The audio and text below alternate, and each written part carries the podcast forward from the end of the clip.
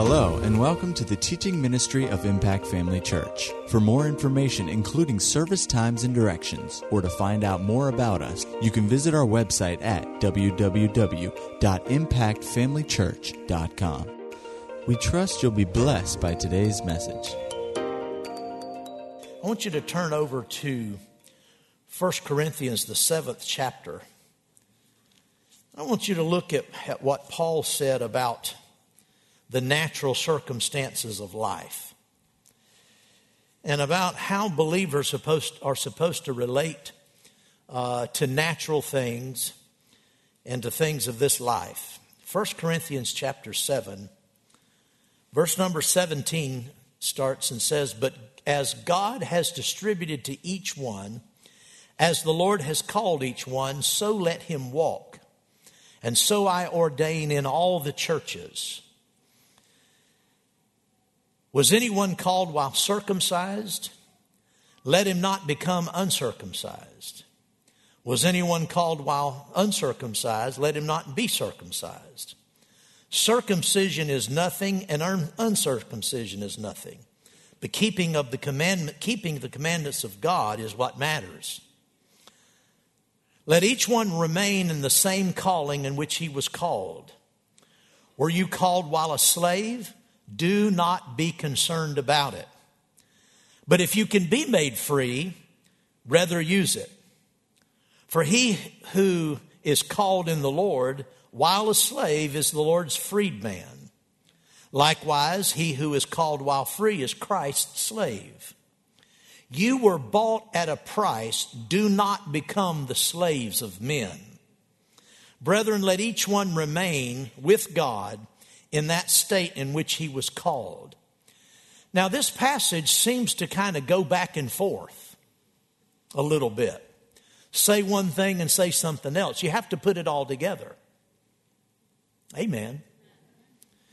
He's saying that we ought not be concerned about the natural things of life, limitations, problems, things that are imposed upon us that are beyond our control. Amen. And it's interesting, he said, Was anyone called while circumcised? Let him not become uncircumcised. Well, that would be impossible anyway. So that's just an idea. The concept is not allowing your circumstances to dictate how you approach God. And he's saying not to be concerned about your station in life because God is greater. We've sung tonight, God is greater. The Lord is greater. He's greater. He's greater than all. Amen. And like the scripture in Romans, death, life, principalities, powers, things present and things to come, we still belong to God. And yet at the same time, he said, were you called while afraid, while a, excuse me, while a a slave? Do not be concerned about it, but if you can be made free, rather use that. For he is, who is called in the Lord while a slave is the Lord's free man. Likewise, he who is called while free is Christ's slave. You were bought at a price. Do not become slaves of men. Do not put yourself under bondage. Amen. Like I said this morning, our nation was called together, and God's hand was upon the founding of this nation. God's hand was upon the founding fathers of our nation. And they put together a nation and a constitution and a way of life that was based upon godly principles. And the devil doesn't like that. He's been fighting against that ever since the United States was formed. From the time we were birthed as a nation, the devil has been trying to overthrow that. And the church has not been effective in standing against that. Not like we should have been. We've not been effective as, as we should have been, particularly in recent years. Uh, there, it's nothing new for, in one sense, there are some new things, but in one sense, it's nothing new that people have tried to take us away from our Christian uh, moorings. Back in the, in the turn of the, of the 20th century, the early uh, uh, 1900s, there was a real push towards socialism in this country. The difference between that and now, there has never been an overt uh, repudiation of the Bible until the administration of Barack Obama. When Barack Obama came into office, it was the first administration in our, in our nation that was overtly hostile to the Bible. Pointedly, emphatically, and undeniably, President Obama set in motion a lot of regulations in the military and other places that, that absolutely disenfranchised Christians. Kamala Harris, not so much Joe Biden, but Kamala Harris, Senator Harris, has been openly critical of the church, openly critical of Christianity in particular, defiant, dismissive, and even uh, uh, threatening toward the church. You look it up. She's made comments like this. We've never faced this in our government before. Like I said, we've, we've faced more uh, uh, covert opposition, but now we're facing overt opposition to our Christian way of life. And that has to be stood up against. We cannot, as the church, sit back and let sit back and let that happen. Go with me to Second Chronicles and look at chapter 20. Second Chronicles 20.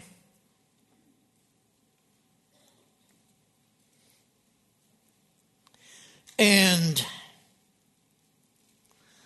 I just want to read something that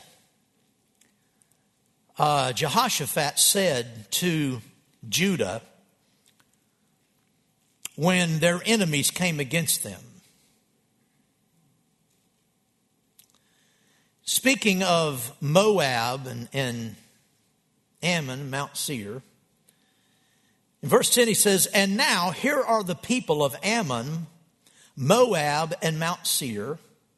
Now, notice, whom you would not let Israel invade when they came out of the land of Egypt, but they turned from them and did not destroy them. Here they are rewarding us by coming to throw us out of your possession, which you have given us to inherit it. We are, that's what we're facing in America right now, very certainly. We're facing a mob mentality, an uh, anarchist spirit, and a a uh, in the Democrat Party, it has has changed so much. If you're a Democrat, I'm not I'm not trying to argue against where your party affiliation is. But the Democratic Party has turned itself against God. Very clear, undeniably, very clearly. They oppose godliness.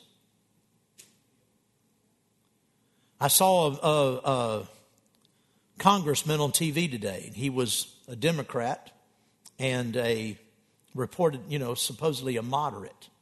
And I told my wife, I said, the problem with that is he claims to be a moderate, but he fully, he full well knows what the Democratic Party stands for and it stands for the murder of unborn children. The shedding of innocent blood, murder of, un, uh, of unborn children. And there's no way he doesn't know that. And he has had ample opportunity to get out of the Democratic Party, switch his affiliation, and he stays in that party. He is not a moderate. The Democratic Party uh, has removed God from its platform, has challenged the, the, the uh, Christian foundation upon our nation, saying we don't need that. We don't need God. We don't need the Bible. And they've been openly hostile toward Christians. They're not hostile toward uh, Islam, but they're hostile toward Christians and Jews. And we, we need to be aware of this. They're trying to throw us out of our inheritance. And we will not allow it because God is greater. I didn't say these things to, to cast a negative tone on this, but just we need to know what we're dealing with, and, and then we need to realize that God is greater. But we need to know what He's greater than.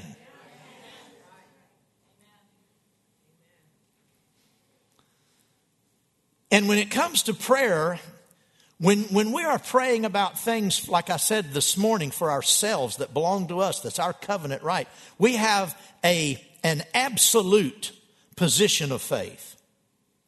When we're praying for things for our nation, our nation is, does not have, as a nation, doesn't have any special promises of God, from God. Except in the sense that people in our nation, when it was founded, founded it upon principles of God and with faith in God, and God responds to that. He honors that. But, but it, you, the United States of America is not Israel.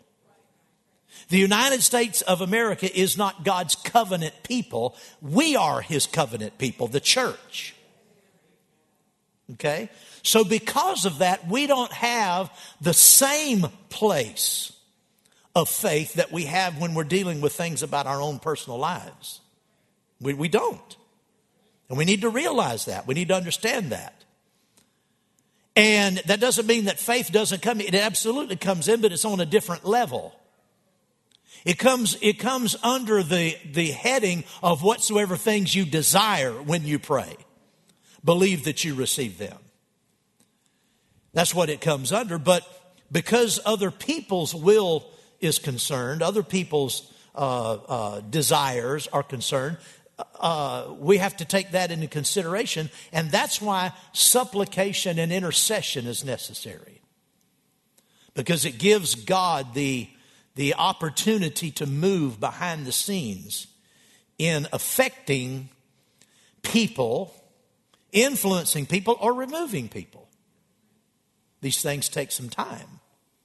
Amen. In uh,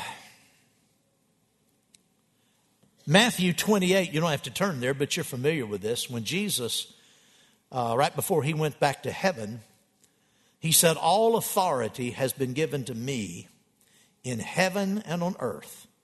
And then he turned around and went to heaven and left us here on the earth.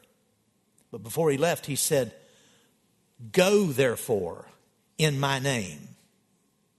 See, the church has been authorized to stand and speak and operate in, in the place of the Lord Jesus Christ here in the earth.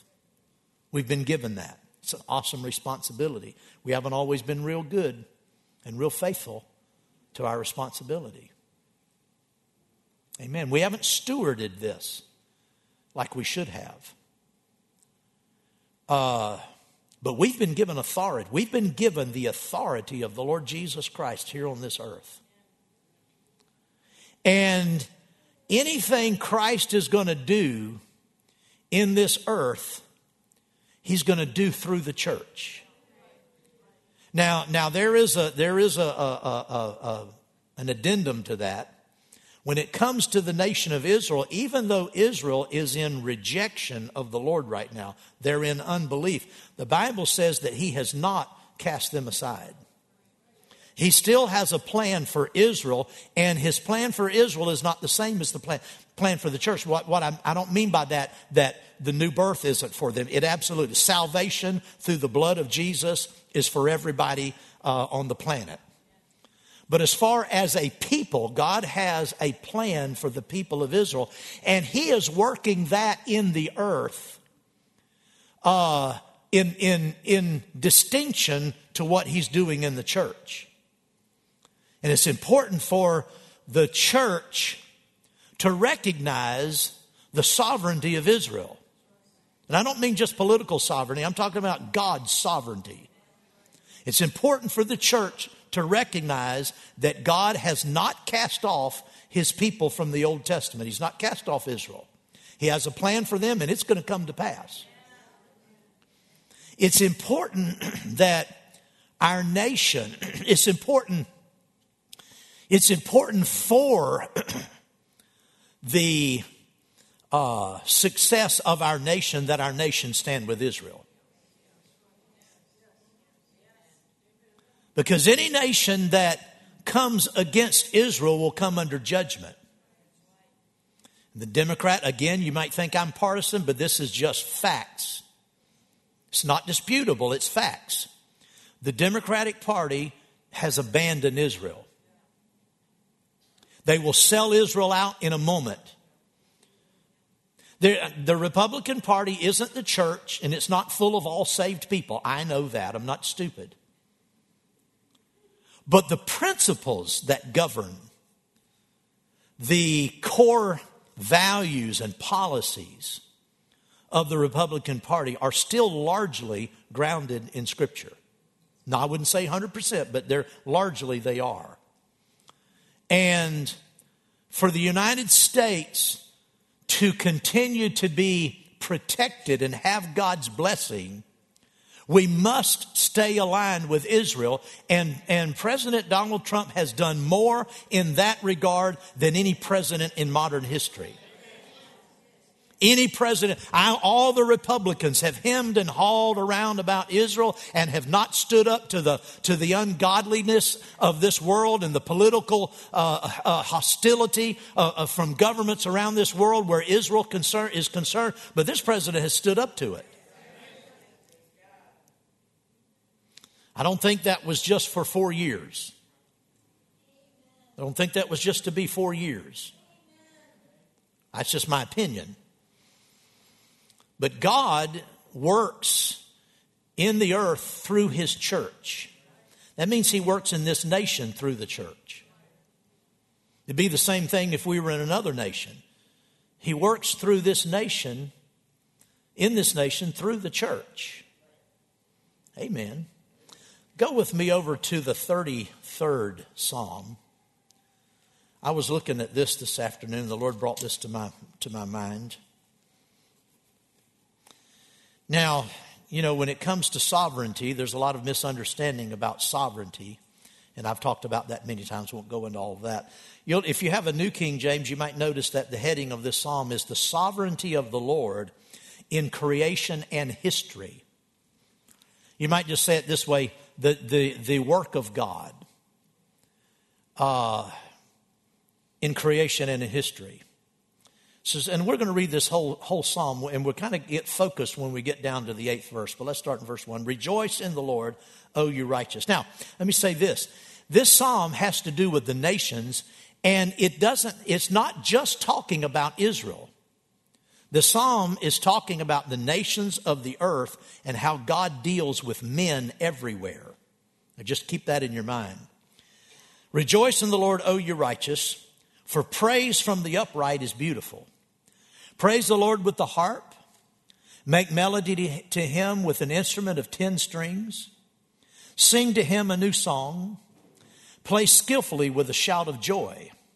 For the, for the word of the Lord is right and all his work is done in truth. He loves righteousness and justice. The earth is full of the goodness of the Lord. Notice that's the whole earth. That's not just Israel. The earth is full of the goodness of the Lord. Jesus said God makes the sun to rise on the just and on the unjust. He's good to the sinner and to the saint. His goodness is everywhere. Verse 6 By the word of the Lord the heavens were made, and all the host of them by the breath of his mouth. He gathers the waters of the seas together as a heap. He lays up the deep in storehouses. Let all the earth fear the Lord. Well, not all the earth fears the Lord, but they're supposed to. God raised up Israel for a testimony, to be a people in the earth, to show himself to the other nations, not to start wars.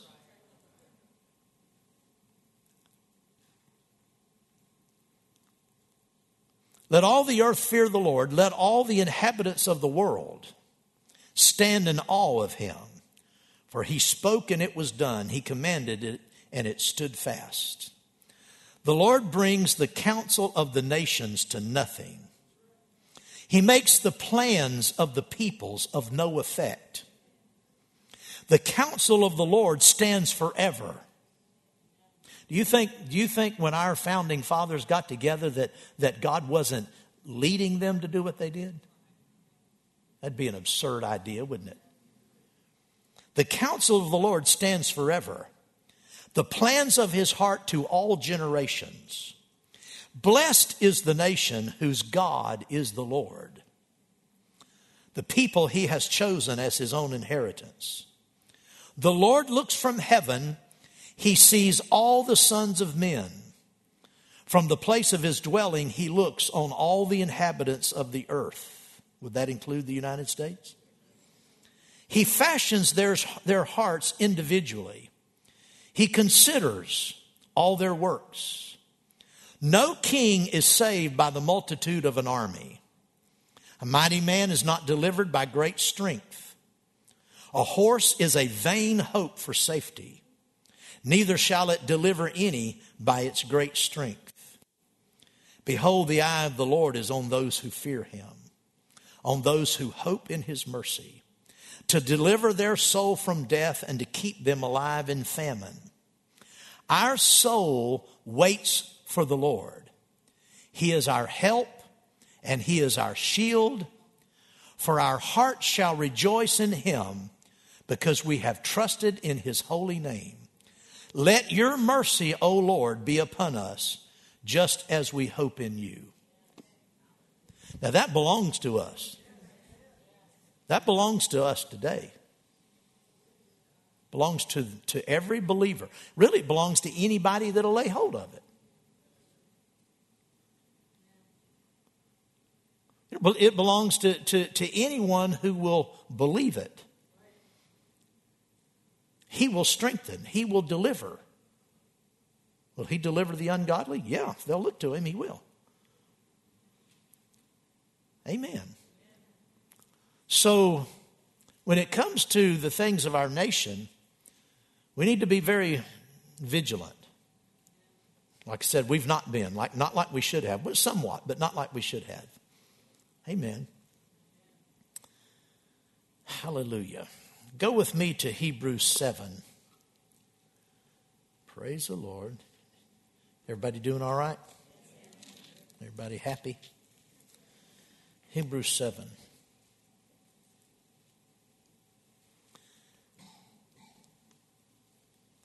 Verse number 25 says, Therefore, he is also able to save to the uttermost those who come to God through them since he always lives to make intercession for them. This shows us that Jesus is the chief intercessor. Jesus stands at the head. If there's, there's not really an office of intercession, I'm just using this as, as a, as a uh, an, uh, you know, just a way of presenting it. Jesus would stand at the head of the office of intercession. All intercession that takes place in the body of Christ, uh, he stands at the head of that. He is the, the, the author of it, he is the source of it. He is the one from whom all intercession flows. And so when we talk about, like we did this morning, the prayers of supplication and intercession, remember what supplication is. Supplication is a heartfelt, earnest prayer. It's a prayer of urgency. It's a prayer that is born out of a sense of, of urgent need. There's a deep desire, a deep desire that's inherent in the prayer of supplication. Supplication is not casual praying. Intercession and supplica- supplication is not, now I lay me down to sleep. It's not, uh, bless this food, Lord. Supplication is, is that prayer that we pray when we are gripped with a sense of need, of, of the uh, immense magnitude of something. That's when supplication comes in. Talked about this morning how the difference in prayer when you pray for your children. You know, when your kids were little, you sent them off to school, you packed their lunch, you got them dressed, you know, made sure they had all their uh, homework and their books and all, little ones, you know, you got them all tidy and you sent them out the door. Well, you prayed for them before they went out. And, and you meant it. That was serious praying, but it, was, it wasn't urgent. But when that child grows up a little bit, and he's now 16 or 17 years old and he's got the keys to the car, you pray a little differently. Particularly the first time he goes out. The first time he pulls away from the house with nobody else in the car but him or her, it's you take a breath and you say, Oh Lord, that's my car. it's my child, it's my car. I don't know which one is more urgent. but there's a different level of, of of urgency, a little different level of, of, of uh, uh, importance to that. And then you take it to another degree when that child is 22, 23 years old and they're in a war zone on the other side of the world. Then you, you, there's another degree of, of, of urgency altogether in your praying. Isn't that right? Well, that illustrates that there are different degrees of, of intensity in prayer, supplication is intense praying. Intercession, like we said this morning, intercession is fundamentally a prayer to hold off judgment because people sin and they do wrong, and because they do wrong, sin calls on the wrath of God. It says in the book of Genesis that that uh, Abel's blood cried out from the ground, and God heard it. The blood of the unborn cries out from the ground, God hears it. Amen. The church has been lackadaisical in dealing with this. We now have a 6 3 majority in the Supreme Court in the United States, it is altogether possible, altogether possible that Roe versus Wade could be reversed and sent back to the states where it was in the beginning. Let states and their own people and their own local uh, uh, uh, communities decide these things. And, and God forbid, and God, God help them if they decide wrong. But the federal government has no business federalizing any so called right to abortion. It's not in the Constitution. You have people today that are, are reading all kinds of things in the, into the Constitution, and primarily the left. They believe the Constitution is a living document. No, it's not. It's not a living document. It means what it said, and, and it says what it means. And if there's, there are no other powers inherent except the powers that are outlined in the Constitution. So people to try to find all kinds of these. It's, it's hilarious, and, and it will more, more better word be, be ridiculous to think that the founding fathers who would have been horrified at the, at the very thought of abortion that they intended that to be guaranteed in the, in the Constitution. That's ridiculous. God has moved in our nation in the last four years to put us in a position to do something about this. Can't give this up. Can't give up on Israel. President Trump has, has been the, the most uh, outwardly and, and outspoken defender of the church. Not that the church needs man to defend it. That's not what I'm saying, but still means something. He has been the most outspoken defender of the church and of Christianity uh, that we've had in, I, I don't even know how long. I'm not real, you know, keen on history, so I'm not sure, but not, not in the 20th century, the 21st century. Been nobody like him. People have given lip service. Republicans have given lip service. Republican leaders, congressmen, senators, presidents have given lip service to Christian values.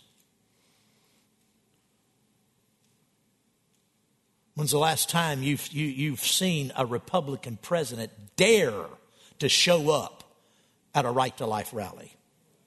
Wouldn't dare do it. This administration comes along and things change. I'm telling you, it's important. And, but I'm kind, I know I'm kind of drifting back and forth here on, in my comments, but I'm just saying them as, as they come up in my spirit.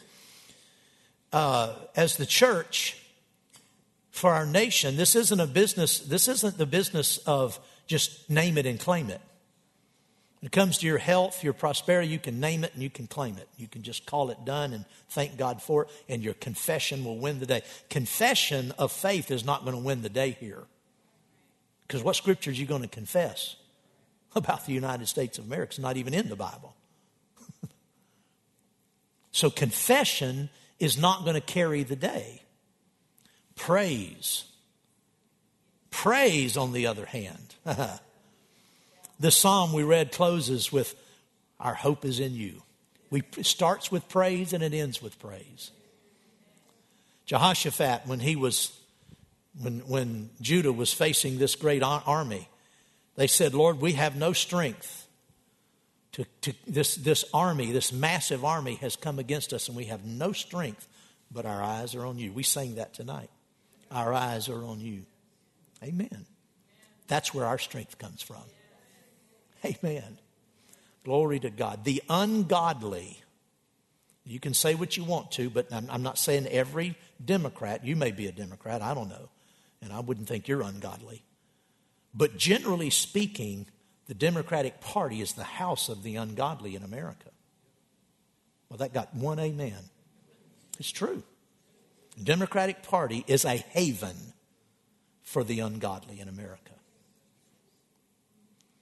and they are rejoicing and showing their, their real colors right now. I just don't believe God intends for us to be thrown out of our inheritance and for the, and for the ungodly to triumph over the godly. Now, don't misunderstand me. And I, and I have a friend or two in, in ministry who always wants to bring up this point that, you know, that the church has always survived persecution, and I came out of great persecution. I know what persecution is. You don't know what persecution is, and it's no big thing. The truth of the matter is yes, God will keep us in everything. But at the same time, we're not to, Paul said, if you're a slave, don't worry about it. You're, you're free in the Lord. He'll take care of you. On the other hand, if you have the chance and the opportunity to be free, take advantage of that. And do not become slaves of men. You're bought with a price. Do not become uh, the slave of man. And so, yes, I'm not afraid of, uh, or no, I'm not afraid of uh, what would happen if the ungodly were in control, I wouldn't be afraid of that because my God is my keeper. But we don't have to allow that to happen either, and we shouldn't. It's not the plan of God, it's not the will of God. Well, praise God, it's the truth. So when, when it comes to intercession, we, we, we talked about fervency. In uh, Romans 12, Look over there real quick. Romans 12. I didn't turn on my clock when I got up here. How long I've been up here, I'll try to close this out. Verse number 11, in the midst of, of several things that he uh, exhorts here, he says, We're not to be lagging in diligence, fervent in spirit. We're supposed to be fervent in spirit.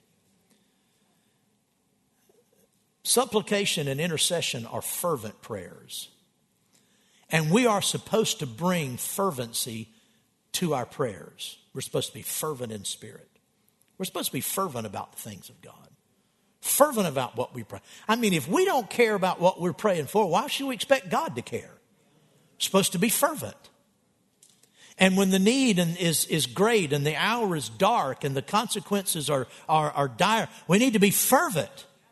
But like I said this morning, natural fervency will only take you so far. You have to hook up with heaven's fervency. Because God is fervent. God is very fervent about everything. He is serious. He is a consuming fire. He's not lackadaisical about anything. He's not slack about anything. Nothing he does or purposes or plans is done lightly. He is all powerful. So when we when we come to the prayer of intercession, we we have to allow his fervency to take hold with our fervency because our natural fervency is not sufficient. We take hold of his fervency, or his fervency takes hold of ours, however you want to say that, and then desire. Our, our desire has to be called up and, and, and uh, swallowed up in his desire. You know, our emotions, we, we, we emotions get a, get a lot of bad uh, press. Because our emotions, people tend to let, Christians tend to let their emotions run wild and control them. But did you ever think about it? God created, all of us have emotions. Well, where'd they come from? They come from the devil? No, they came from God. God created our emotions. They're part of our soulish realm. God created them. Now, the, the reason they get us into trouble is we let our emotions, uh, we let our flesh and our unrenewed mind control, uh, uh, uh, let, let the emotions, our emotions run over it. Our emotions are controlled and dominated by the flesh, and vice versa. It gets us into trouble. But if God created our emotions, He did it because they, they're part of Him. Do you know God has emotions? God is joyful. God is pleased. God is sorrowful. God is grieved. God has emotions. And every, those emotions, none of those emotions are bad. And they're never out of order. They're never, they're never, he doesn't have a flesh. The Lord Jesus does, but his flesh has been, has been glorified. The emotions of God are not dominated by anything evil. So his emotions are pure. And so when God is angry, it's, it's, it's a holy anger. When God is joyful, it's a holy joy. When God is sorrowful, it's a holy, divine sorrow. And there's nothing uh, there's nothing wrong or unsavory about any of those. They're all pure. God has desires. He longs. That's, a, that's an emotion. He longs for things. We see that in the Bible. Well, his longings are holy and they're powerful. In, in the prayers of supplication and intercession, we have to get to the place where we are, our desires, His desires swallow up our desires. And so that we begin to flow together with Him in prayer and, and, and His desires begin to operate through us in this earth. That's how He gets into the earth. That's how He gets to work in the earth is when His desires so take hold of our desires that we own them. They become part of us. We, we, we join together with Him partnering and, and, and, and being swallowed up in his desire and his fervency and, and, and his plan and his purpose, that's when prayer becomes powerful.